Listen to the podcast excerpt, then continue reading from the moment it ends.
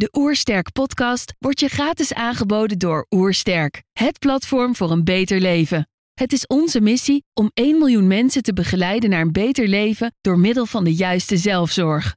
Wil je weten hoe jij kunt werken aan een beter leven? Ga dan naar www.oersterk.nu slash gezondheidscheck voor onze gratis gezondheidscheck en krijg direct jouw uitslag met persoonlijk advies. Mijn naam is Caroline van der Brekel en je luistert naar de Oersterk podcast.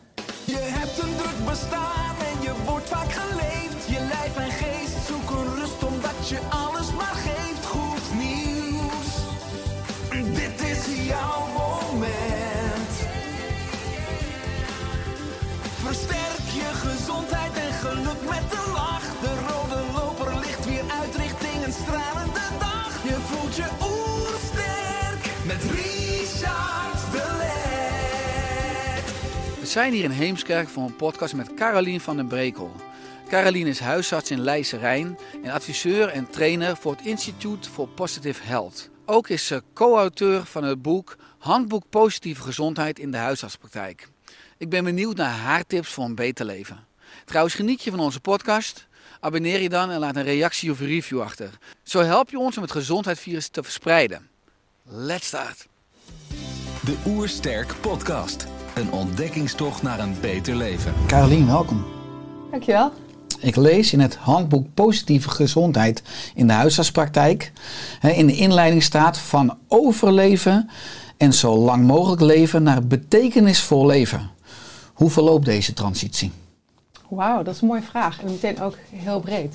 Ehm, ja, eigenlijk is dat een schets van ehm, de afgelopen decennia over wat er veranderd is in de gezondheidszorg.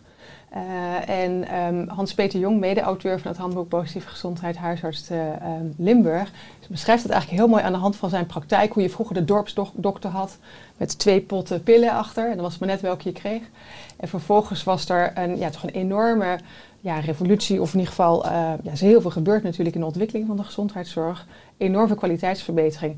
Maar toch ook zien we nu dat eh, ja, heel veel mensen zieker eigenlijk zijn in de laatste eh, jaren van hun leven. Steeds vroeger ziek worden. Waar eh, we echt uitdagingen hebben, heb je inderdaad ook, daar beginnen we ook mee in het handboek, ja, de crisis waar we eigenlijk nu in zitten. Met zowel de vergrijzing, maar ook de enorme toename van chronische ziektes. We hebben de coronacrisis, dus ik zal je... eh, ja, we hebben genoeg uitdaging, zeg maar, waarin we zien dat dat eigenlijk met het systeem wat we nu hebben, eh, ja, niet houdbaar is. En eh, dat je dus eigenlijk een omkanteling wil naar meer betekenisvol leven, naar meer aandacht voor preventie, naar meer aandacht voor de ja, veerkracht in de mensen zelf, eh, naar meer aandacht voor gezond leven. En daar die betekenisvolle, dat betekenisvolle leven, daar heeft Machteld ook, eh Machteld Huber, de grondlegster van positieve gezondheid, heel veel onderzoek naar gedaan. Eh, ja, dat is echt iets wat, nou ja, wat we veel horen eh, afgelopen tijd ook, maar dat is wel echt eh, de magic word. Dat het echt gaat over wat is voor jou van betekenis. Ja, ze is ook in onze podcast natuurlijk. eh verleden jaar was Macht dat ook als gast. Ja, Ja, het is mooi als we daarop ingaan. Hè? Want je ziet inderdaad dat de huidige mens wordt steeds ouder en ongezonder. ja. Dus het aantal jaren zonder chronische ziekte neemt steeds verder af. Welke rol kan positieve gezondheid in het herstel spelen? In het herstel van. Chronische ziekte, mogelijk zelfs natuurlijk eh, uiteindelijk preventief. Maar Ja, ja. ja, kijk, positieve gezondheid is eigenlijk iets wat je in de hele levensloop kan toepassen. Eh, enerzijds al bij eh, vrouwen die zwanger zijn en hoe wil je gezond moeder zijn en hoe wil je dat gezond doorgeven, zodat kinderen ook een kansrijke start hebben. En je wil eigenlijk ook ehm, zorgen dat positieve gezondheid gaat over breed kijken naar gezondheid. En gaat heel erg over aansluiten bij de ander. En het onderzoek wat gedaan is, eh, waar positieve gezondheid uit voort is gekomen, eh, eh, hebben ze mensen bevraagd wat betekent gezondheid voor jou. En dat is super breed. Er kwamen 500 verschillende antwoorden. Als ik het jou zou vragen, of eigenlijk elke lezing vraag ik het, krijg ik ontzettend veel verschillende antwoorden. Ehm, en nou, dat is ge- gegroepeerd naar zes hoofddimensies. Ehm, en ja, eigenlijk is het gewoon heel belangrijk om aan mensen te vragen van, ja, wat vind jij nou, wat vind jij nou belangrijk? En niet wat moet er, maar wat vind je belangrijk? En als je dat veel meer volgt en veel meer aan kan sluiten bij eh, wat mensen belangrijk vinden, dan kunnen ze, als ze al ziek worden, ook ja, beter zien van wat heb ik nodig om daar beter mee om te gaan. Dus dat is één eh, aspect van ehm, positieve gezondheid. Maar we doen ook veel in de verbinding met preventie en, en gezonde leefstijl. We werken vanuit eh, IPH, het Instituut Positive Health, samen met Arts en Leefstijl. Ehm, waarin we heel erg samen kijken hoe kan je door dat andere gesprek voeren, want zo noemen we dat eigenlijk op het moment dat je meer kijkt naar gezondheid in plaats van ziekte en meer aansluit bij die ander. eh, dat je zegt van, goh, wat heb jij nou nodig? Of wat wil of kan jij zelf veranderen? Of wat zou je meer aandacht willen geven? En ja, dagelijks in mijn praktijk, in de spreekkamer, merk ik dat mensen dat heel goed zelf weten. Maar ik vroeg het vroeger nooit. Dus dat ook niet in mijn opleiding hè, om daarover te beginnen. Maar nu ik vraag van, wat vind je belangrijk? Welke stapjes kan je zelf zetten? Maak ik heel vaak ook een switch naar leefstijl. Eh, of maken mensen zelf een switch naar ik wil fitter zijn of ik zou wat minder moe willen zijn. En dan gaan we kijken van welk stapje heb je nodig. En eh, dat, ja, daar is ontzettend veel nog te bereiken in, eh, in meer, ja, meer gezondheid, meer veerkracht.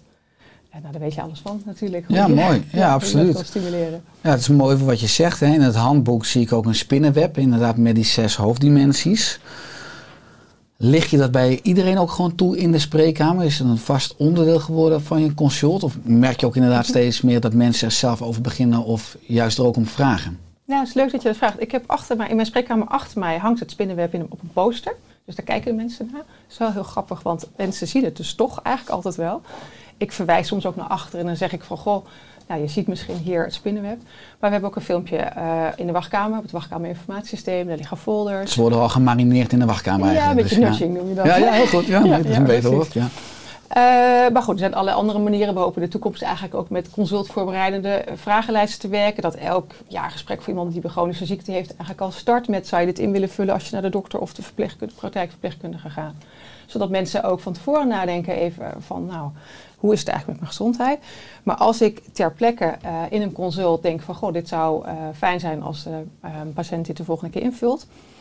En dat is bij mensen die komen met moeheid of met chronische hoofdpijn of met nou ja, veel terugkerende klachten. Of ik zit niet zo lekker in mijn vel. Of ook als het op me opvalt dat iemand bijvoorbeeld overgewicht heeft. Zeg ik, zou je dit in willen vullen? En dan zeg ik van, goh, eigenlijk gaat het bij gezondheid over een heleboel dingen. Niet alleen maar over lichamelijk of mentaal welbevinden. Nou ja, en zou je eens willen kijken hoe dat bij jou zit. Eh, ik, ben gewoon heel, ik doe hem heel erg vanuit nieuwsgierigheid, eh, zet ik hem vaak in. Soms leg ik echt, afhankelijk van wie je voor je hebt, eh, leg ik het soms uit met het onderzoek waar het uit voortkomt. En soms heel eenvoudig van hoe is het met jouw balans. En zou je dit eens in willen vullen? Dat is eigenlijk heel, heel eenvoudig. Ook veel, ook voor mijn collega's. Soms denken mensen dat het heel ingewikkeld is. Maar iedereen die ermee wil werken, ehm, ja, soms zeg ik ter plekke. Dan zeg ik van, goh, ik moet even meekijken bij een collega. Zou je zelf zes cijfers willen geven? Geef eens voor die zes verschillende dimensies van positieve gezondheid een cijfer. En dan gaan, komen we daar zo, eh, gaan we daar zo verder op in. Leuk. Dus Nou, is ook, eenvoudig eigenlijk. laten we daar gelijk op ingaan als mensen nu luisteren of kijken. Hè. Wat zijn de zes hoofddimensies? Mm. Zou je die zes kunnen toelichten? En misschien als mensen nu luisteren of kijken, kunnen ze gelijk ook een cijfer geven voor, Ja, voor het, het spinnenweb van hun leven. Ja, precies. Ja, want dat is ook echt iets ehm, wat ik zelf regelmatig doe. Om, eh, en wat ook mooi is voor professionals. Om zelf bij jezelf in te checken. Hoe gaat het eigenlijk met mij? Het is een mooi eh, moment van reflectie. Maar goed, de zes dimensies. ehm, eh, ja, het gaat over de lichamelijke functies. ehm, je mentale welbevinden. Het gaat over eh, zingeving. Kwaliteit van leven. meedoen, dus het, vooral het sociale aspect. En je dagelijks functioneren. En die zes dimensies zijn voortgekomen uit eh, onderzoek, waarbij dus eh, ja, 500 antwoorden werden gegeven van wat, wat betekent gezondheid voor jou. En die zijn gerub- gerubriceerd naar deze zes hoofddimensies. En het mooie is, in dat spinnenweb krijg je eigenlijk in één eh, blik, eh, krijg ik als professional, maar zeker ook de mensen zelf, overzicht. Van, goh, hey, eh, nou, is dit, heb ik een vol spinnenweb? Gaat het lekker? Welke dingen gaan goed? Of zit er ergens een deuk? Is, er ergens, is er ergens iets waar je, jezelf, waar je zelf minder tevreden over bent? En dan hebben de mensen, denk ik het algemeen, heel snel de neiging om te kijken waar gaat het niet goed, daar moet iets. En vroeger als huisarts had ik dat ook altijd. Ik dacht, ik zag iets, een uitdaging, of ik, zag een probleem. Iemand heeft, heeft, heeft een medisch probleem, zeg ik, daar moet iets. Of meneer, mevrouw, je moet stoppen met roken, want u heeft hoge bloeddruk. Maar dat, dat, dat werkt niet. Eh, Maar het mooie is dat met dit spinnenweb dat het niet uitmaakt waar iemand begint, maar dat iemand begint. En het beste is te beginnen op een plek eh, waar mensen, wat mensen belangrijk vinden. Wat ze van waarde vinden. Wat voor hun een intrinsieke motivatie is. En dat vind ik elke keer weer, als ik het als ik spinnenweb in het andere gesprek eigenlijk met mensen bespreek, dat mensen zelf heel goed aan kunnen geven wat van waarde is. En, en vervolgens ook zeggen van, goh, welk stapje zou je daarop kunnen of willen zetten? En dan is het niet omdat het moet, zo van ik moet naar de sportschool, want ik moet schijnbaar iets aan mijn lichaam doen, of ik moet stoppen met roken. Maar dan is het omdat ze hun kleinkinderen op, wi- op willen zien groeien. Of omdat ze eh, een, een baan willen. Of omdat ze een liefdevolle, betekenisvolle relatie willen. Of omdat ze, nou ja, en, en, en dat maakt is een drijfveer om te willen blijven werken om gezonder te kunnen zijn. Ja, mooi. Dan heb je dus over een dieper liggende intrinsieke drijfveer ook. Precies, ja. Ja, het is eh, mooi wat je schetst. Hè, dat we vroeger hadden we die dorpsdokter, wat je zei met twee potten pillen. Misschien is de geneeskunde voor een deel ook wel gefloreerd toen op infectieziekten voor 1900. Nou, nu is een ongezonde leefstijl natuurlijk de belangrijkste doodsoorzaak. Nou, je bent zelf ook huisarts. Eh, in hoeverre eh, is de geneeskunde ook zeg maar, verantwoordelijk voor onnatuurlijk leven? Want mensen leven onnatuurlijk. Hè, als je het hebt over ze eten de verkeerde dingen, ze zitten veel te veel, hebben chronische stress, slaapgebrek, dus, eh, gebrek aan, aan zingeving of een levensdoel, misschien te weinig sociale verbinding. Dan komen ze bij, zeg maar, traditioneel bij de huisarts. Die, nou, een beetje misschien als zwart-wit, hoe we denken, farmaceutische oplossing op zijn plank hebben staan. Maar we moeten inderdaad ingrediënten uit het hele leven, hè, Ja. op maat eigenlijk, op Ja. dat bord. Waar, wat in het handboek ook zo fantastisch eigenlijk terugkomt. Maar in hoeverre is er dus ook een conflict dat de geneeskunde in essentie helemaal niet een optimaal antwoord kan bieden op onnatuurlijk leven. Misschien wel dus op infectieziektes, Ja, daar hebben we ja. antibiotica voor. Maar in hoeverre Ja. zie, je, zie je die transitie nu gaande? Nou, dat is eigenlijk heel mooi dat je dat zegt, want dat is exact wat, wat nu het spanningsveld is. Wij zijn allemaal opgeleid, jij ook nog vroeger denk ik, in een ziektegericht systeem, ziektegerichte opleiding. Je leert de meest zeldzame ziektes. En je leert niet, niks over voeding of leefstijl. En ik kan zeker zeggen dat meer dan de helft van de mensen die voor mij zitten in de spreekkamer, die kan ik zeker niet via het oude medisch diagnostische model oplossen. En die ronden de medische molen in, dat doet hun niet goed. Dat Mhm. doet niemand dan ook goed. Kost een hoop geld. En kost een hoop geld. Eh, en ehm, dus in het, eh, in het boek schrijven we ook de, de T-vormige professional. Dus eigenlijk zouden we bij de basis in de geneeskundeopleiding al willen dat professionals opgeleid worden. Met enerzijds heb je die vakkennis, die ziektekennis nodig. Dat is dan de verticale as van de T. En de horizontale as van de T is eh, breed, eh, gezondheidsgericht, mensgericht, eh, persoonsgericht. En die context, zeg maar, die je nodig hebt om goed te kijken nou wat iemand kan of nodig heeft of hoe die gezonder kan leven.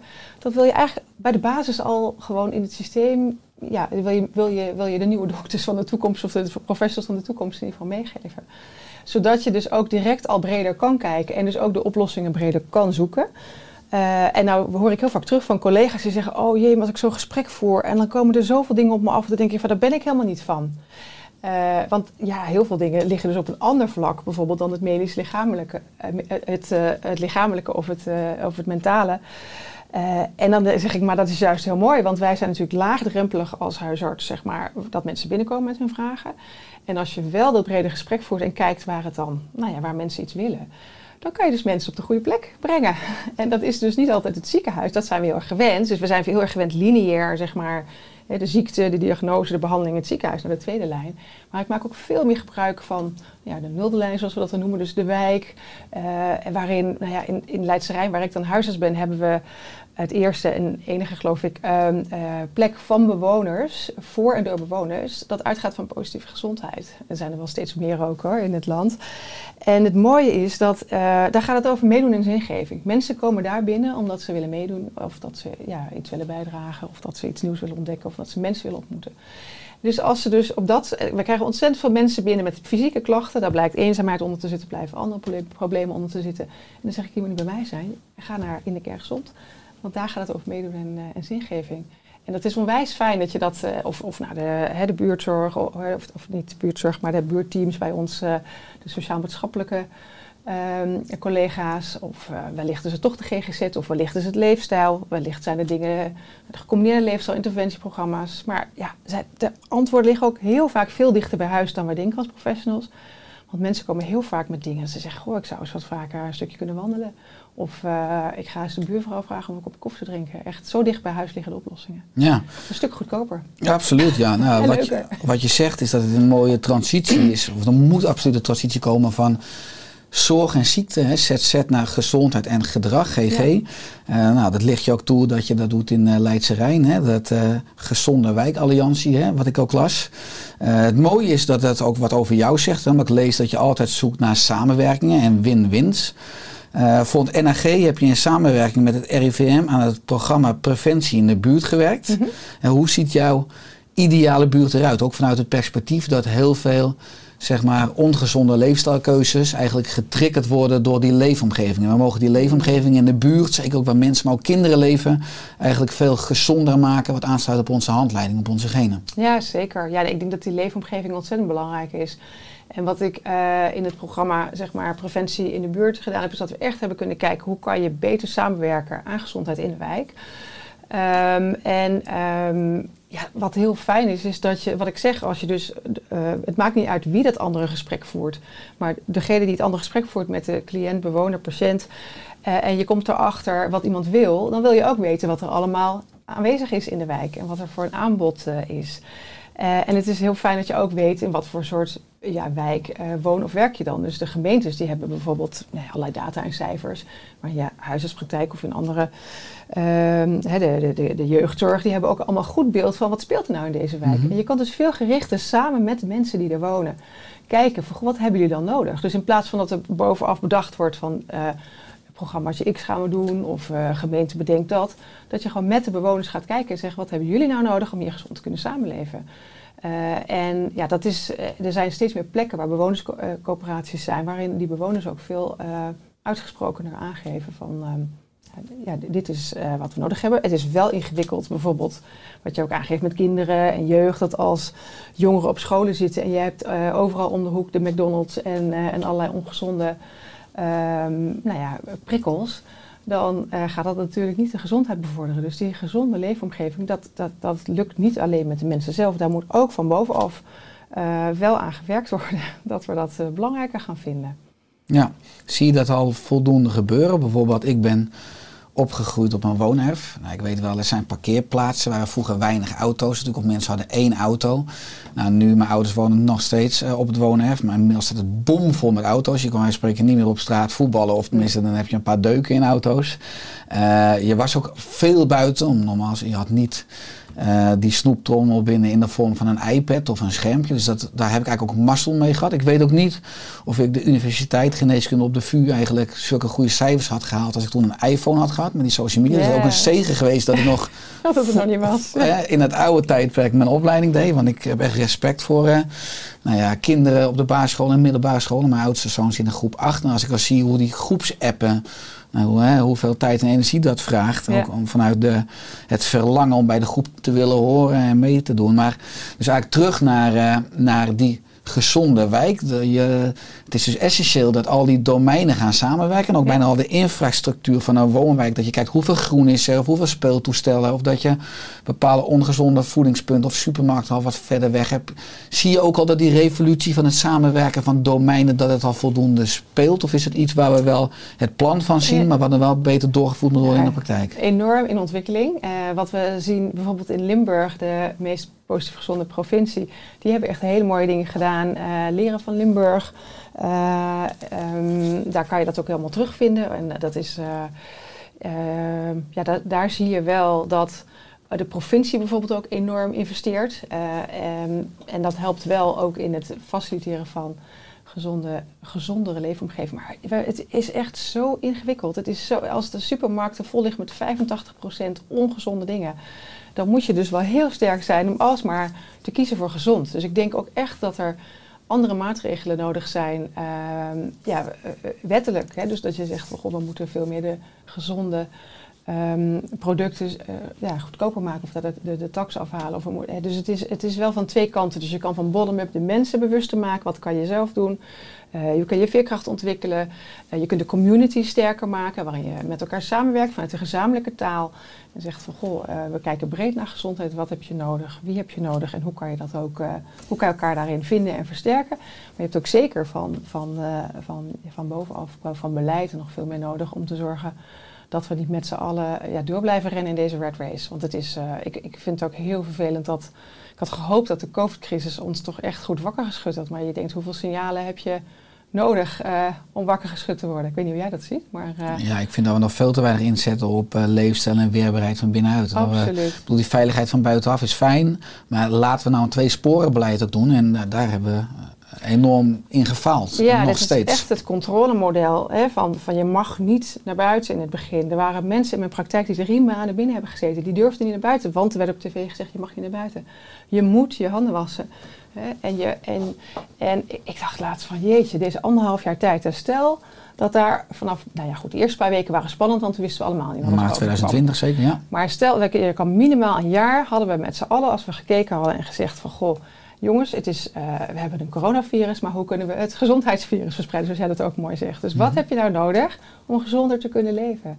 En als we daar met elkaar gewerkt hadden, dat iedereen vijf kilo was afgevallen, dan was het al lang niet zo vol geworden op die IC's. Hè. Dus in plaats van dat je alleen maar naar die We zijn alleen maar dikker geworden. Ja, Qua coronakilo's en Ja. stress en in Ja. ieder geval ja, ongezonde voeding wat je zegt. stress Ja. en burn-outs. Die heb ik uh, afgelopen tijd op mijn spreekuur gezien. Mijn vraag in de, in de covid-tijd was... Uh, iedereen die binnenkwam vroeg ik... wat is de impact van corona op jou? En um, dat vond ik wel interessant om te zien. Want er waren eigenlijk ook heel veel mensen die zeiden... ik vind het eigenlijk best prettig dat er wat minder prikkels zijn. En ik vind het... Uh, nou ja, hè, dus, dus, dus, en nu zitten we eigenlijk allemaal alweer terug. Iedereen weer zijn oude valkuil. Iedereen met de drukte. En die, die, ja, de burn-out en dat mensen het niet meer volhouden, uh, wordt steeds groter. Heel zorgelijk. En Ja. het erg is ook, ook onze professionals, die, die, die worden steeds, uh, nou ja, die, die, ik heb ook een tijd vlak voor de vakantie gehad dat ik dacht van ja, zo vind ik het niet leuk meer. Bijna nooit. Ik, vind, ik ben altijd super blij met dit vak. Ik vind het zo mooi om met mensen te werken. Ik vind het zo mooi om elke keer weer te denken, welk stukje kan ik, nou ja, hoe kan ik naast iemand staan en kijken wat hij nodig heeft en kan iemand begrijpen wat hij nodig heeft. Maar het, uh, ja, het was even echt niet leuk. En um, ja, dus het is heel belangrijk dat we goed voor onszelf blijven zorgen. En ik hoop dus dat met positieve gezondheid dat mensen tijd hebben om te reflecteren, kijken wat je zelf nodig hebt. En vervolgens dan ook uh, daarna handelen en dat doen. Mm -hmm, dat is dus, best een pittig. Dus jouw flexibiliteit was voor de vakantie ook even op de proef gesteld? Ja, ja, dat was pittig. Er waren een aantal deadlines die tegelijk kwamen. En het was in de huisartspraktijk overal in het land overigens. Maakte niet uit, platteland of stad door wat, um, nou ja, laat ik het netjes zeggen, uh, wat uh, um, het coronabeleid en de vaccinaties hebben er niet aan bijgedragen, hebben het niet echt makkelijk gemaakt voor de huisartsenpraktijken.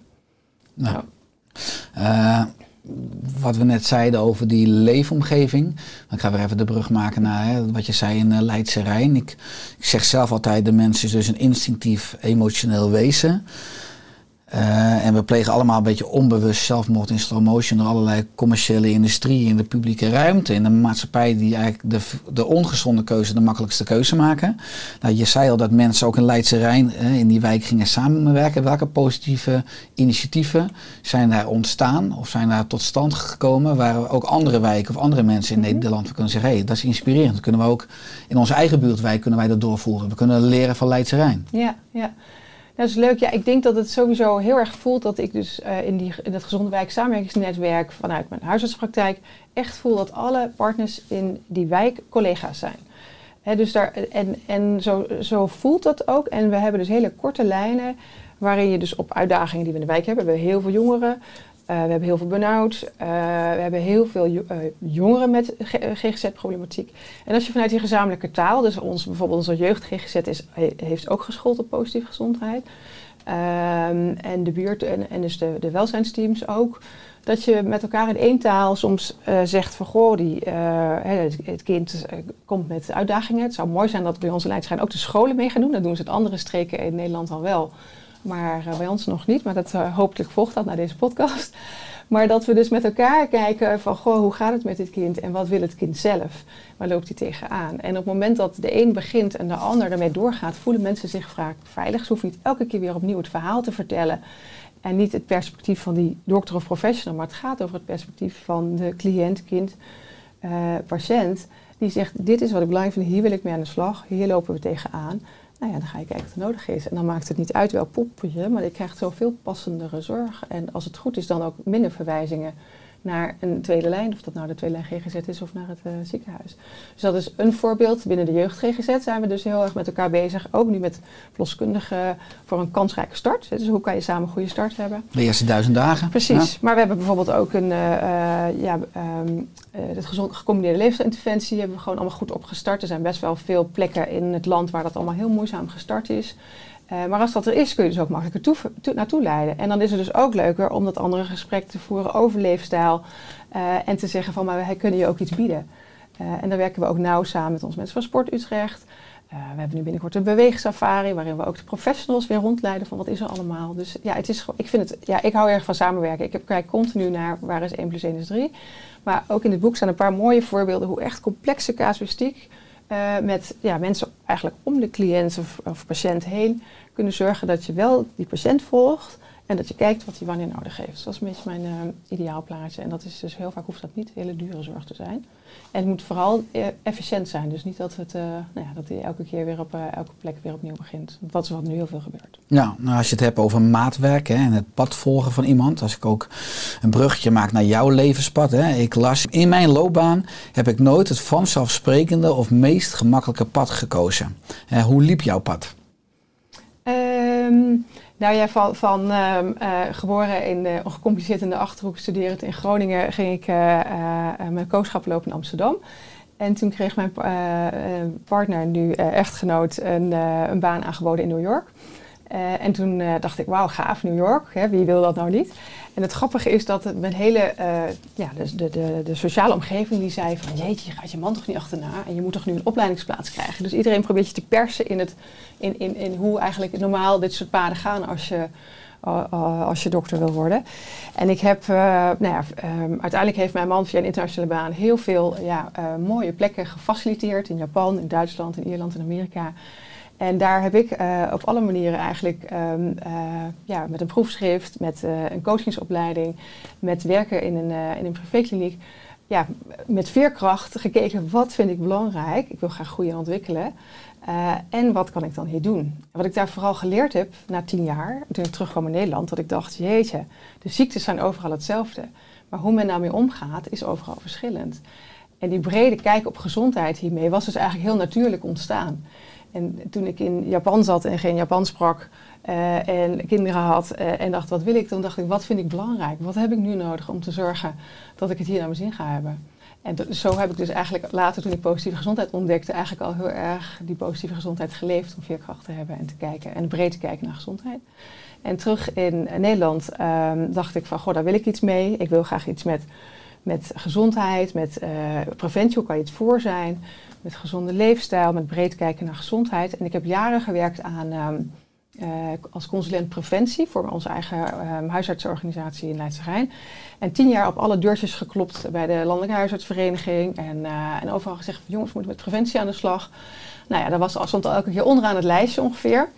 en op een gegeven moment dacht ik: ja, we moeten het niet meer over preventie hebben. Want de huisartsen die zeggen van: ook, dat, ook dat komt er nog bij.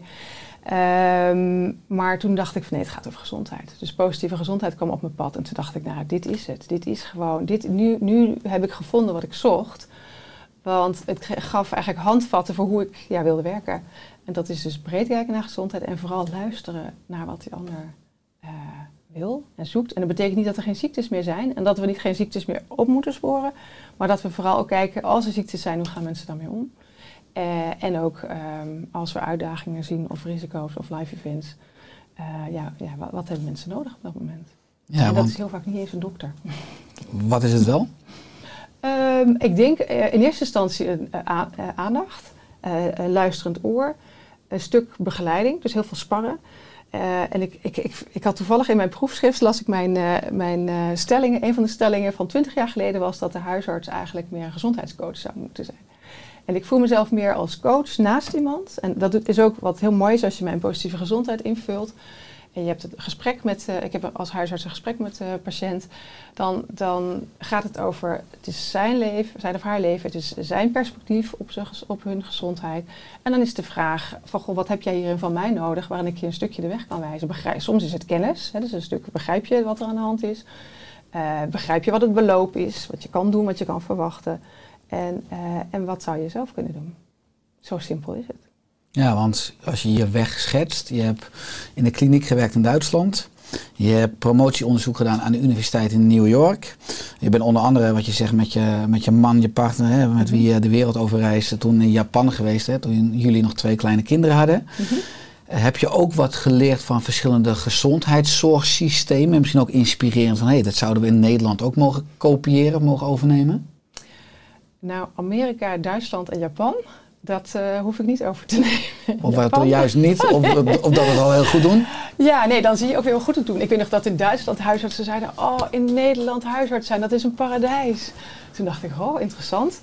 Eh, maar goed, daar gaat een kind eh, gaat naar, als die ziek is, naar de kinderarts. En een vrouw die verkouden is, gaat naar de gynaecoloog omdat ze vrouw is. Dus ja, daar is alles heel erg nog veel specialistischer. En Geen zorg eerste lijn, Nog meer- duurder. Nee. ja, ja. Dus eigenlijk al die drie landen is de eerste lijn eh, ehm, niet zo goed georganiseerd als in Nederland. Dus ik denk dat we echt heel trots mogen zijn in Nederland op onze eerste lijnszorg, de huisartsenzorg. Die is echt gewoon heel goed georganiseerd en een goede richtlijnen, goede kwaliteit.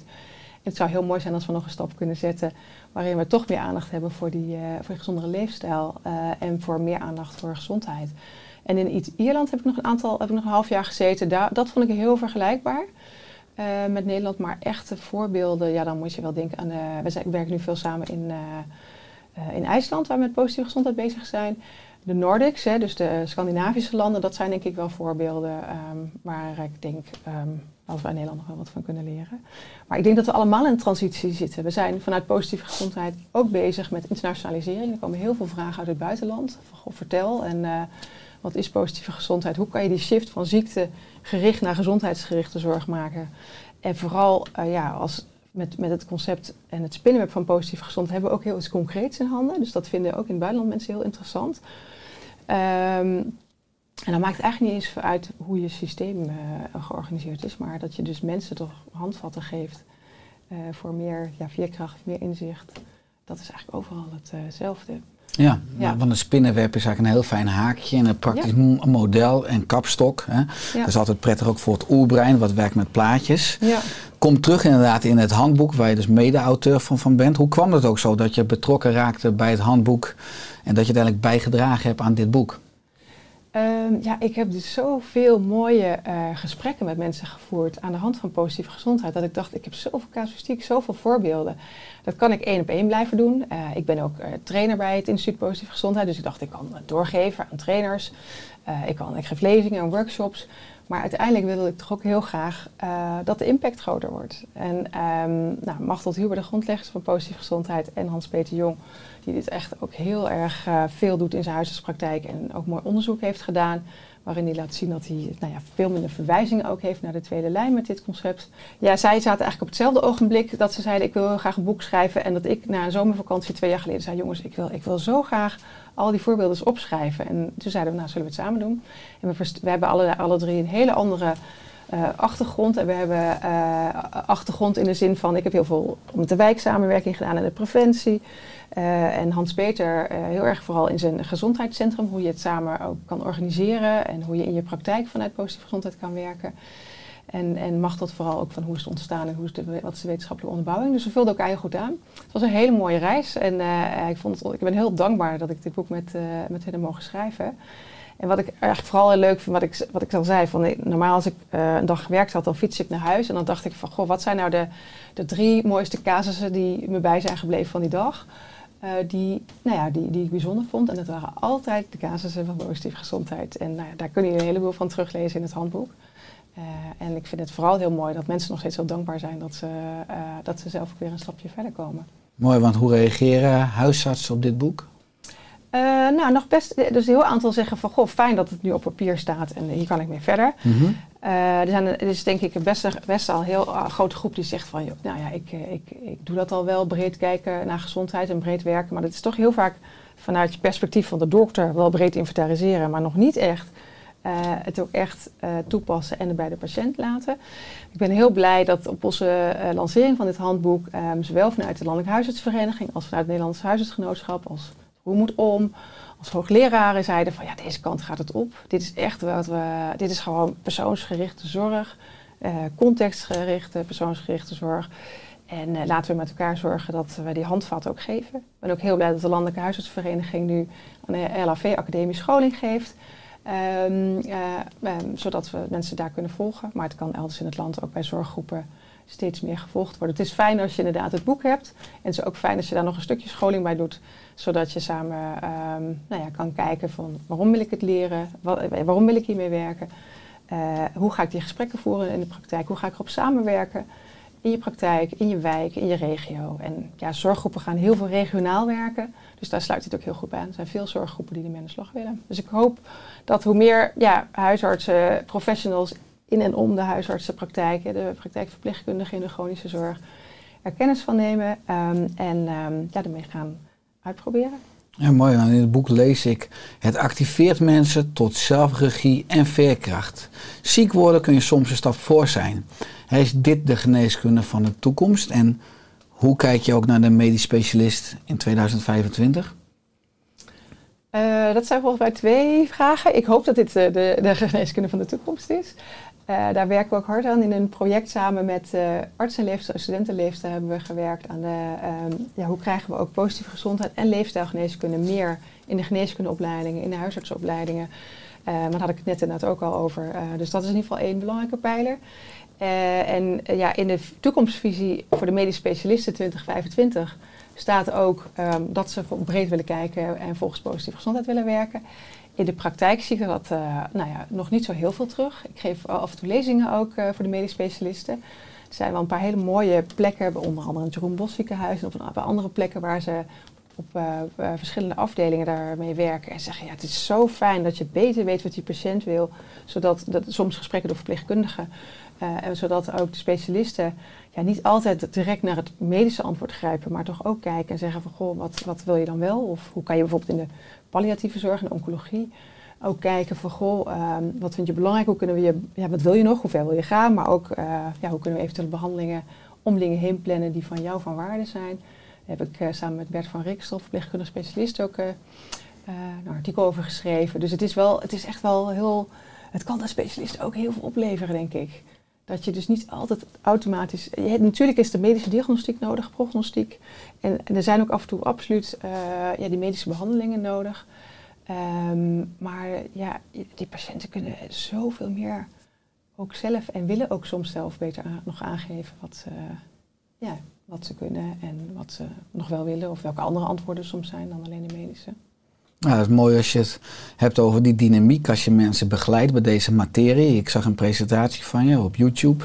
En toen gaf je aan, toen je zelf zeg maar, met deze materie in het spinnenweb ging werken, uh, dat je alle denkbare fouten maakte die je maar kunt bedenken. Hè? Wat deed je precies fout? Of tenminste, wat waren achteraf misschien de grootste lessen? Nou, bij lessen zei dat ik gewoon echt heel vaak toch ging invullen voor anderen. Dus stel iemand komt binnen met ik heb pijn, dan denk je, oh, die wil van zijn pijn af. Dus dan vergeet ik eigenlijk, dan vergat ik door te vragen uh, uh, van wat hij echt wilde. En, als, en dan zegt iedereen, ja, tuurlijk wil hij van zijn pijn af. Maar het is echt interessant als je dus doorvraagt en zegt, hoe gaat het met je? En uh, wat vind je belangrijk? En dan, dan komt daar soms wel naar voren dat mensen pijn hebben. Maar dan zijn er soms ja, hele andere aspecten die op dat moment belangrijk zijn. En dan gaan ze dus soms met hele andere antwoorden naar buiten dan uh, dat ik vroeger eigenlijk altijd deed vanuit het medisch diagnostisch model. Je denkt, iemand komt binnen, heeft een vraag en ik ga het voor je oplossen als dokter. Dus dus uh, het belangrijkste, ik denk als je deze podcast luistert, hoop ik dat je meeneemt, je mindset veranderen. de mindset, dus het gaat niet over ziekte, maar het gaat over gezondheid. Het gaat niet over mij of mijn perspectief als professional over een ziekte uh, uh, ja, diagnosticeren of, zoeken. Uh, het gaat over ja, wat wil die patiënt, wat vindt hij belangrijk. En natuurlijk, als er, hebben wij, dat is het mooie, we hebben altijd twee sporen. Dus als jij allerlei signalen hoort en denkt, hé, hey, er is iets aan de hand, hier hebben we wat medische diagnostiek voor nodig, dan moet het uitgezocht. Maar vooral daarna ook weer terug en kijken, en wat is de volgende stap? En, en dat samen vormgeven Um, ja, dat heb ik in de loop van de tijd geleerd. Het kost natuurlijk in het begin een andere valkuil was ook dat het gewoon heel veel tijd kostte. Dat ik eindeloos meeging in hele verhalen. Dus iedereen die ermee aan het werk gaat, is het in het begin nog best wel een beetje zoeken van wanneer zet ik het in, bij wie zet ik het in. Uh, um, ja, uh, ik dacht vroeger ook van als ik vraag hoe gaat het met je, dan krijg ik een antwoord van, van een uur. En daar zit ik niet op te wachten, want ik heb maar tien minuten. Uh, inmiddels lukt het mij steeds beter om toch in een eigenlijk best beperkte tijd heel veel boven te krijgen. Maar ja, in het begin kostte me dat ook gewoon nog heel veel tijd. Dus dat zal voor iedereen die ermee begint wel even zoeken zijn. Ja, het is wel herkenbaar wat je zegt, dat je moet oppassen met aannames. Hè? Ja. Dat het soms niet om die pijn gaat of om dat probleem, maar dat er een hele nou, laag of laag onder zit naar betekenis en ja. zingeving. Uh, Ik lees ook dat je zegt in de verschillende fases van mijn loopbaan en ook als moeder van opgroeiende kinderen heb ik geleerd hoe belangrijk veerkracht, zingeving en balans zijn. Is dat in essentie misschien dan nog wel belangrijker dan leefstijl?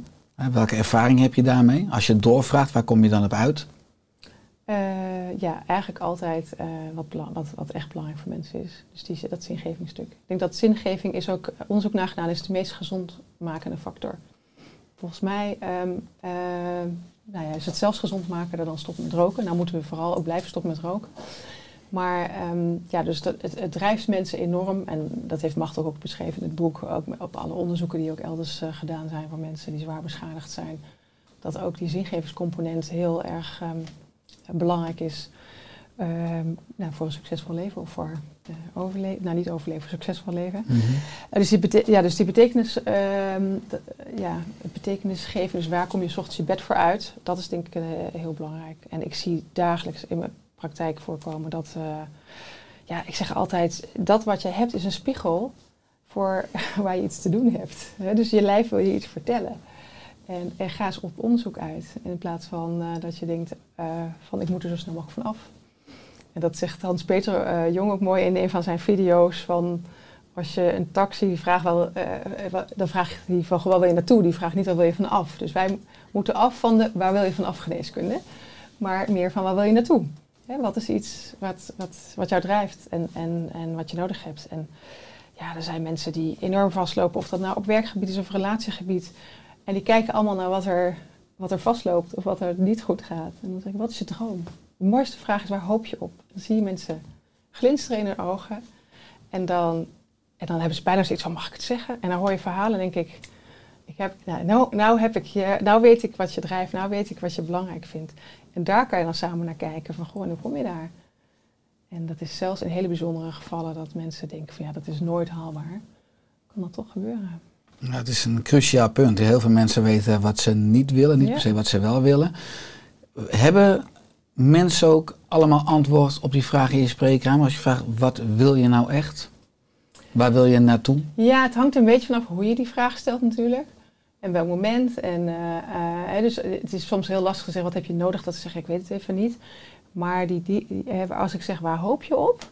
Dan is het dus zo'n patiënt die binnenkomt met pijn. Denk ik vaak van, goh, ik wil van mijn pijn af. Maar dan zeggen ze, ik wil weer dat ik eh, mijn kind weer kan dragen, bijvoorbeeld. Hmm. En dan denk ik, hé, hey, dat kind is belangrijk, vertel.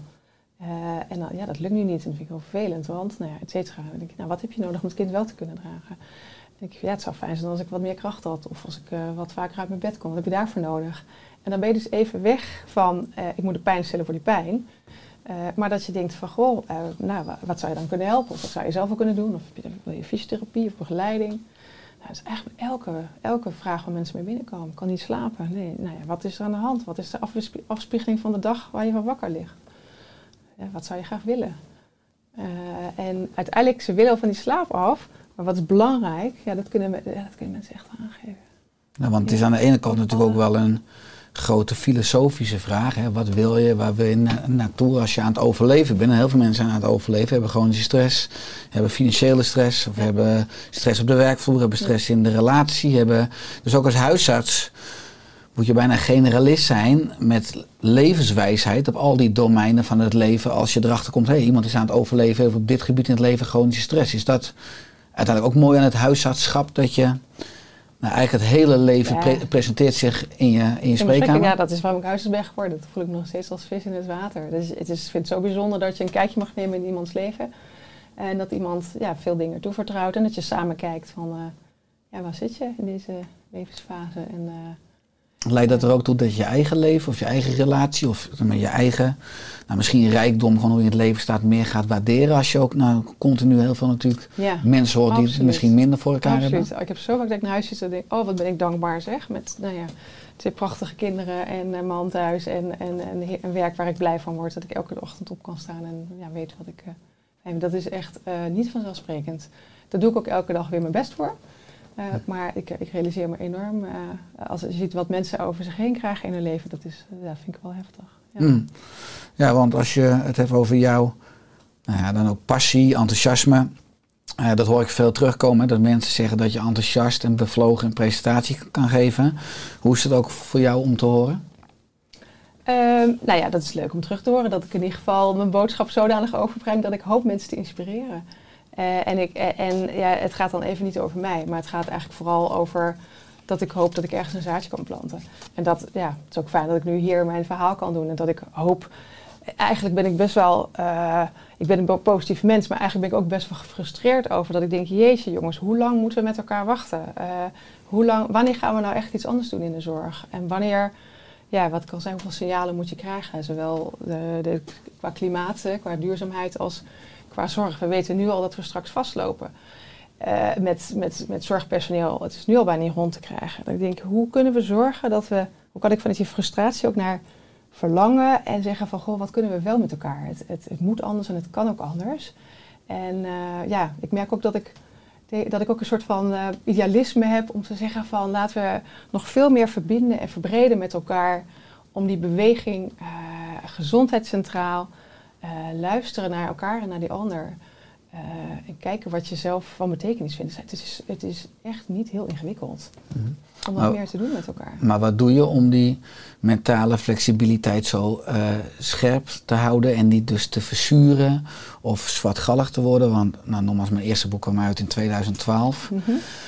Uh, nou, bijna tien jaar geleden. En toen was ik ook denk ik, veel meer een dromer dan nu. Uh, niet pessimistisch, maar ik ben wel wat realistischer geworden. Maar ik vind dat de verandering heel, in mijn optiek veel te langzaam gaat. Ja, maar toch ben ik een dromer en heb nog wel de illusie. Nou, ik hoop dat het ja. geen, geen ja. illusie is dat aankomende nou ja, tien 20, 30, 40 jaar ik onderdeel mag zijn van de verandering van die transitie die zo hard nodig is in de geneeskunde, maar veel meer in de zorg en in de maatschappij op het gebied van vitaliteit. Maar dus dat is nou, ook wel een stukje mentale flexibiliteit om dus ook naar mensen toe, die ook met presentatie om hoopvol, om een bron van inspiratie te blijven. Ja. En niet te verzuren. En dat ook, nou, dat kan je ook. Hè. Je kan op een gegeven moment zeggen, nou jongens, ik denk dat we het niet gaan redden. Hè. Het, uh, het, is, het is als de Titanic. We blijven misschien nog wel een beetje muziek spelen, maar het schip is aan het zinken.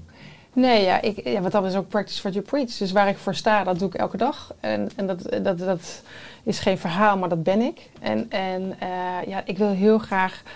Uh, wat jij zei van, misschien was ik vroeger ook meer een dromer. En ik ging ook hard rennen en ik werd enthousiast, maar ik had nog niet iedereen mee. En laatst hoorde ik ook iemand die zei, alleen ga je sneller, maar samen kom je verder. En dat is echt iets wat ik de laatste paar jaar ook veel meer zie. Ik heb een, een droom en een visie hoe we met elkaar gezonder en duurzamer kunnen leven. Uh, um, en, en, daardoor komen er allerlei dingen op mijn pad, waardoor we met elkaar um, um, die beweging groter kunnen maken en sterker kunnen maken. En of dat nou is uh, in mijn dagelijkse omgeving, in mijn praktijk, of dat dat is uh, dat, nou ja, dat we inderdaad in scholing of bij kinderen of, of, of in de politiek aan de slag kunnen met, met preventie. Maar daar heb ik alle, ja, dat, dat moet echt zeker uh, vervolgstappen gaan krijgen. En ja, nee, ik ben niet iemand die zuur is, ik ben iemand die positief het leven staat. Nou, wat wel kan, dat is wat positieve gezondheid is. Ja, eens. Ja. ja dat is belangrijk, ja. want je hebt een duidelijker ook sterke visie op preventie en op een gezondheidsgerichte benadering van de zorg. Nou, je, enerzijds benoem je ook net eerder in de podcast dat we afgelopen coronacrisisjaar misschien bepaalde kansen ook hebben laten liggen om meer op preventie en leefstijl in te zetten als Mark Rutte, ook als trouwe luisteraar van deze podcast, uh, jou belt en zegt: Carolien, kom alsjeblieft ons ook helpen. Hier hebben we een, uh, een, stoel voor je in Den Haag met ook 50 miljard euro, een zak geld waar je ook wat maatschappelijk impact mee kan maken. Wat zijn de eerste dingen die je ook dan maatschappelijk gaat doorvoeren? Of in de geneeskunde of in het onderwijs of waar je wilt? Ja, het is eigenlijk een aantal lagen. Um, um, je hebt uh, stimuleren van gezondheid, uh, gewoon dus de veerkracht versterken van de mensen zelf. Nou, dat, is, uh, dat kan je doen door wijkmanagers neer te zetten, door te zorgen dat een gezonde leefomgeving is en dat mensen zelf gestimuleerd worden, dus van bottom-up. Je hebt ook een beweging nodig van bovenaf, vanuit beleid. dus wat ik net al zei, inderdaad, dus de, de gezonde producten goedkoper maken, de ongezonde producten duurder. En vervolgens al die accijns die terugkomen, moeten terug de preventie in. Um, dus dat stimuleren van gezondheid op twee, van bottom-up en, van, uh, en, en, vanuit het beleid. Verder inzetten op personeel. Dus de mensen die, uh, er, is, er komt een groot tekort, we weten nu al, we doorgerekend 2040 groot tekort, dat je denkt, waar wachten we op? Dus Waar we het dan over in nou, 2040? Uh, Hoeveel dat, mensen dat, we hebben we aan het tekort? Nou, we hebben nu zeg maar, volgens mij staat er een mooi plaatje in het boek, één zorgverlener op, op, op zes zieke mensen en, en straks nog maar Eh, nee, net andersom volgens mij. maar we, ehm, niet het cijfer paraat, maar we hebben in ieder geval straks nog maar eh, nog veel te weinig personeel op, eh, op heel veel zieke mensen. Ja. En we zien nu al het grote tekort aan verpleegkundigen. En dus daar moet gewoon ingezet worden dat die in ieder geval ehm, beter beloond worden. Of in ieder geval Ja. het ook leuk gemaakt wordt om dit vak te doen, want het is een prachtig vak. Dus dat is aan de ene kant. Aan de andere kant denk ik dat er, eh, dat er preventie, dat is, nou, dat is nu 2, 3 procent, dat moet naar 30 procent. En doe dat maar om de 10 jaar, eh, of tenminste om de paar jaar, weet ik veel, is 10 procent dan 20 dan 30. Want ik snap dat het een hele grote overgang is. Maar we zitten met z'n allen gewoon onszelf ziek te maken en vervolgens proberen we het aan het eind op te lossen. Dat is zo inconsequent, nou, dat hoef ik jou niet te vertellen.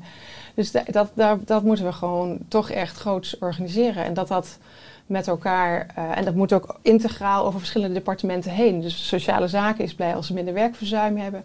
Eh, economische zaken, die, die moeten zorgen dat we, eh, dat we, dat we iedereen ook ja, blijven laten werken. Maar dat er ook ge- geïnvesteerd wordt zeg maar, in die gezondheid. En zowel de publieke gezondheid als de, als de curatieve gezondheid, die zullen ook gewoon moeten samenwerken, eh, ja, domeinoverstijgend. Vanuit dat bre- ja, die brede blik op, eh, op gezondheid en op preventie. En wat mij betreft mogen er grote campagnes komen over hoe mensen dus, nou ja, wat we eigenlijk afgelopen anderhalf jaar nog niet gedaan hebben, hoe mensen toch eh, zelf ehm, ja, meer veerkracht kunnen ontwikkelen en ook gewoon beter voor hun eigen leven kunnen zorgen en, dat, en voor hun gezondheid kunnen zorgen. En eh, dat, er wordt vaak gezegd van het is betuttelend hè, als je dat vanuit publiekscampagnes doet. Maar ik denk dat, dat eh, daar, daar zijn zoveel mooie methodes voor dat je dat gewoon met elkaar eh, heel mooi kan doen. Mhm. Eh, nou, dat zijn in ieder geval een aantal elementen die, die Mhm. ik heel belangrijk zou vinden. En dus niet, dit- nu is het zo dat het ene departement van VWS niet weet van het andere wat ze aan het doen zijn. En er ligt een prachtig programma, wat we, dus preventie in de wijk nog, ligt ergens op een plank. Hele mooie resultaten, iedereen zegt het werkt. Maar er is geen geld voor om het verder door te zetten. Dus dat, eh, daar, daar kunnen we nog eh, heel veel verder aan bouwen. Dus die preventie voorop. De positieve gezondheid. Heeft die afgelopen anderhalf jaar ook voldoende podium gehad in het OMT? Is daar voldoende kennis ook over positieve Absoluut niet. We gezondheid? hebben zo vaak gezegd van mochten we maar bij op één zitten of bij op OMT om te zeggen, ja, om ook die hele andere kant van het verhaal eh, mee te nemen. Dus niet alleen de IC's en het ziekte proberen nou ja, op te lossen aan het eind van het scala, maar echt een paar stappen terug en zeggen van goh, ja, in plaats van het controlemodel staat ook een mooi plaatje van in het boek het adaptatiemodel. Dus dat je toch ja, meer ruimte hebt eh, om binnen bepaalde kaders eh, eh, mensen die veerkracht te geven en, ja, en, en, en handvatten om zelf gezonder te leven. Mhm. en, dat, en heel veel mensen die willen wel, echt, iedereen denkt altijd mensen die willen. Maar het- je doet niet voor niks. Hè. Als je extreem overgewicht hebt, je bent niet voor je lol overgewicht. Dus er zit altijd een verhaal achter het verhaal. We weten ook nou ja, als huisarts dat 80, 90% van de mensen zegt... huisartsen beginnen maar gewoon over. Dat is logisch, dat is je taak. Maar als huisartsen denken dan van ja, nee, daar zijn we niet van.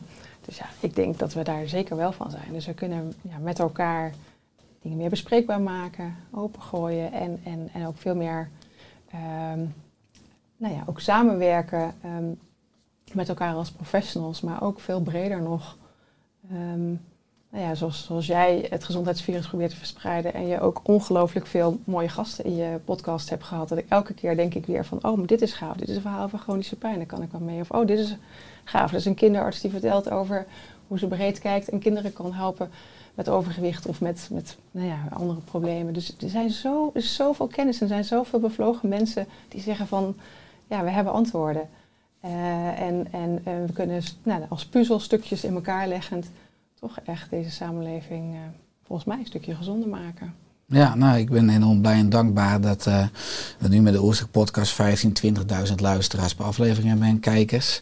Je noemt het programma als op één. En we hebben natuurlijk afgelopen jaar heel veel corona-onderwerpen in de media langs zien komen.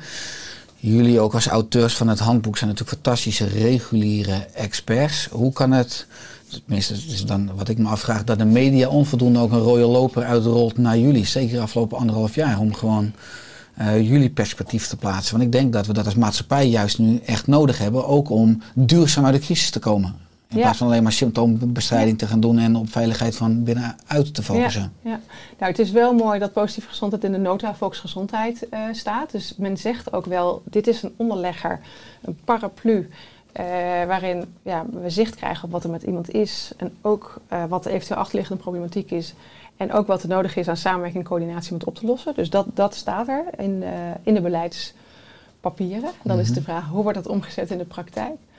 Ehm, en eh, ja, da- da- dat, ik denk dat nu, zeker coronatijd, het ook ingewikkeld geweest, is gewoon gekozen voor het controlemodel. Dus we hebben één verhaal. eh, en eh, we hebben heel hard met, nou ja, met WhatsApp-groepjes, eh, eh, met nou ja, andere gasten die heel veel met leefstijl doen, hebben we uiteindelijk voor elkaar gekregen dat Hugo de Jonge één zin ging zeggen in de persconferentie Meer, over dat we meer moesten bewegen. wandelen. Ja, wandelen. Ja. En, en, dat is ook heel belangrijk. en, maar dat is dus, ja, dat is toch echt wel een heel ingewikkeld spel.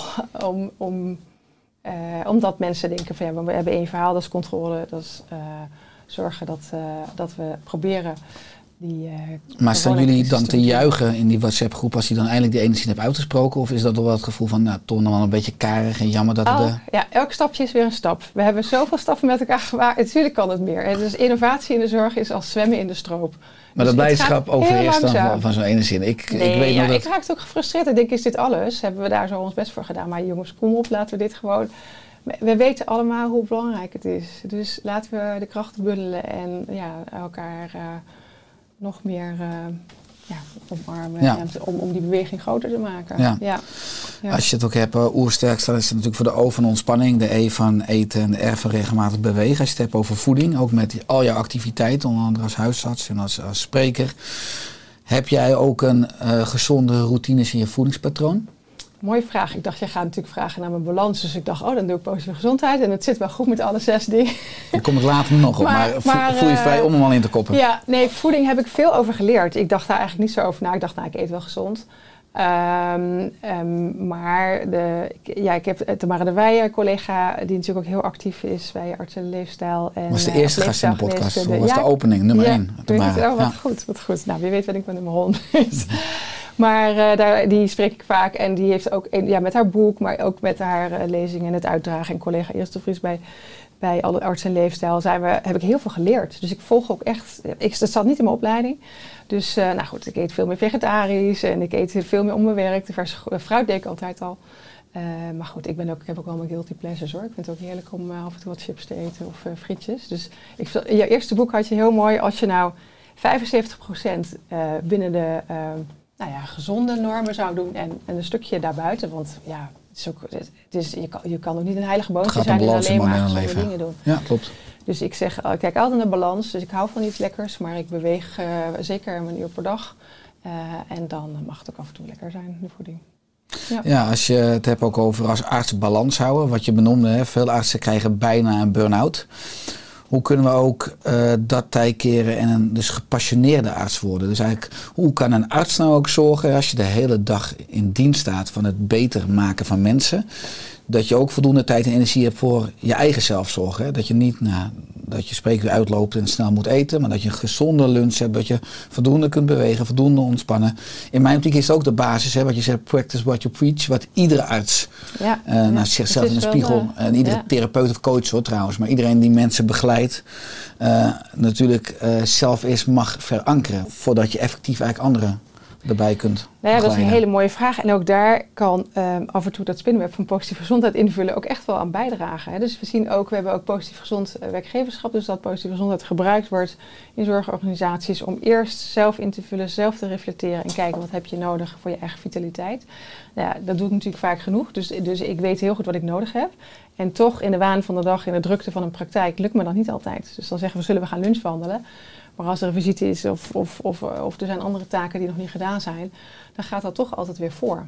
Dus ik denk dat het grote probleem eigenlijk eh, bij de zorgprofessionals is dat we altijd de patiënt en het belang van de patiënt voorop stellen en daarna kijken we wel hoe het met onszelf is. Eh, er zijn praktijken die dat misschien iets beter inrichten. Die zeggen van nou, heb ik mijn lunch is mijn heilig en dat is mijn half uurtje en er komt niemand aan. Maar goed, eh, eh, ik denk dat we daar nog wel iets te leren hebben. Dus ook wat beter begrenzen om goed voor onszelf te zorgen. Want dan, en ja, het, niemand wordt arts om, om op te branden. Dus iedereen begint volgens mij met een roeping en een gevoel van... ik, ik vind dit mooi en ik vind het een mooi vak en, eh, en dit wil ik graag doen. Dus ergens in de rit zie je dat het systeem vaak maakt dat het gewoon minder leuk wordt. En, en alle administratieve romslompen eh, eromheen die het gewoon minder leuk maakt. En het is fijn dat er organisaties zijn als het Roem moet om, of, of, of eh, ook de Landelijke Huisartsvereniging die zegt we gewoon meer tijd voor de patiënt. Eh, ja, dat helpt wel. We hebben nu nog steeds een 10 minuten consult. Dat stamt uit de naoorlogse tijd volgens mij. Dus ja, wie heeft dat bedacht? dat dat in 10 minuten kon. Uh, is te kort. Dat is te kort, ja. ja dus, wat is een optimum? Um, nou, dat hangt er vanaf wat er speelt. Maar uh, um, een kwartier, twintig minuten zou prettig zijn. Wat is het minimum dan misschien? Maar, ja, ja. ja, ja. Nee, goed, dat hangt er vanaf waar mensen ja. komen. Mensen kunnen terugkomen, ja. Als je het hebt over die activiteiten, wat ik al zei, je bent huisarts, je bent adviseur en trainer, eh, je bent inmiddels dan auteur. Wat is nou het gekste ook wat je afgelopen jaar hebt meegemaakt? Of iets wat op jou de meeste impact heeft gemaakt? Ja, ik zat erover na te denken, die vraag stel je wel eens vaker. En toen dacht ik, oh, dan ga ik vertellen dat er een keer een, vrouw die uh, uiteindelijk een dood kindje geboren bleek te hebben, dat de stagiaire een kaartje had gestuurd met gefeliciteerd met uw baby. Dus dacht ik, oh, wat een fout, wat erg. En uiteindelijk, toen ik met haar daarover in gesprek ging, hoe erg we het vonden, hebben we zo'n mooi gesprek gehad dat er een band ontstaan is die alleen maar sterker geworden is. Maar ik had nog een mooi voorbeeld. Twee weken geleden kwam er een patiënt binnen, die ken ik al tien jaar. Al tien jaar met ernstige chronische pijn tot en met regelmatig in een nou ja, rolstoel zittend, eh, omdat ze echt de dag probeert door te komen. Alle handen oplossingen geprobeerd te zoeken, eh, honderd keer de medische molen in. Um, en die, uh, ik had een podcast geluisterd bij jou van Vilna over Body Mind Reset. Um, Vilna van Betten. Vilna van Betten. En die sprak me zo aan. En toen ik dat hoorde, toen moest ik aan haar denken. Dus toen ik haar weer op het spreekuur zag, toen zei ik ik weet niet of je hiervoor open staat, maar ik heb een podcast geluisterd en ik moest aan jou denken. Hier is de link. En um, twee weken geleden stond ze op mijn, uh, op mijn spreker, had ze een bos bloemen mee en een boek van Vilna. En toen zei ze, ik ben beter. Tien jaar lang chronische pijn gehad. Haar man zei, ik heb mijn vrouw terug. En zij zei, uh, ik, ik werk weer, ik leef weer. Uh, en en dankjewel. Toen zei ik, ja, ik heb helemaal niks gedaan. Toen zei ze wel, je bent altijd blijven luisteren. En ik ben heel blij dat je me deze link hebt doorgegeven.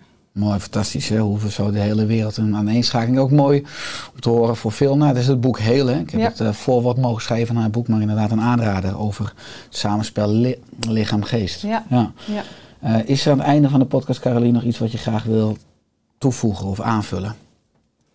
Nou, ik, uh, ik zei al bij de introductie dat um, een vriendin van mij al nou ja, bij het begin, volgens mij al tien jaar geleden, uh, Oersterk uh, volgde. En uh, we zijn met een groepje met vier vrouwen in, in Utrecht, een soort feminine power groepje, waarin um, ja, eigenlijk vrouwen hebben al de neiging om zichzelf naar beneden te halen. Hè? Te zeggen nou, dat kan ik niet of moet ik maar niet doen, misschien kan iemand het beter.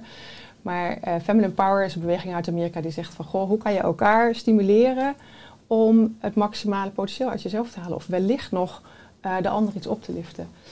Uh, dus ik wil in ieder geval uh, bedank, hun bedanken, natuurvoeding, coaching, training, waarin we elkaar heel erg stimuleren en waarin we ook elkaar een zetje geven. Doe maar, je kan het, het is mooi. maar daarbij ook um, eigenlijk hoe krachtig het is, en ik noemde dat net al, als we meer samenwerken en verbreden. En ik zou moeten bedenken, als je dus nu 100 podcasts al gehad hebt, hoe mooi zou het zijn als we bijvoorbeeld een alumni zouden hebben van alle podcastgasten omdat dit allemaal mensen zijn die bevlogen zijn en die iets willen bijdragen en die impact willen maken. En die beweging volgens mij uh, van jouw missie, het gezondheidsvirus verspreiden. Absoluut, heel mooi. Ik ben ook heel blij en dankbaar dat we via dit podium eigenlijk een, een eh, doorgeefluik kunnen zijn van een boodschap die veel belangrijker is ook dan Oorsterk. En met z'n allen dat we kunnen bijdragen aan een betere wereld. Ja, mooi, dankjewel. Uh, waar kunnen mensen meer informatie vinden over jou, over het handboek? Um, nou, het handboek via www.iph.nl slash handboek. Er staan ook allerlei filmpjes. Uh, en over mijzelf op mijn LinkedIn-pagina of uh, op mijn huisartspraktijk, lej.nl. Mooi, Caroline. Nogmaals dank voor je komst in de Oelstek podcast. En uh, dat we samen nog maar mogen werken aan een betere wereld met enorm veel positieve gezondheid. Dankjewel, graag gedaan.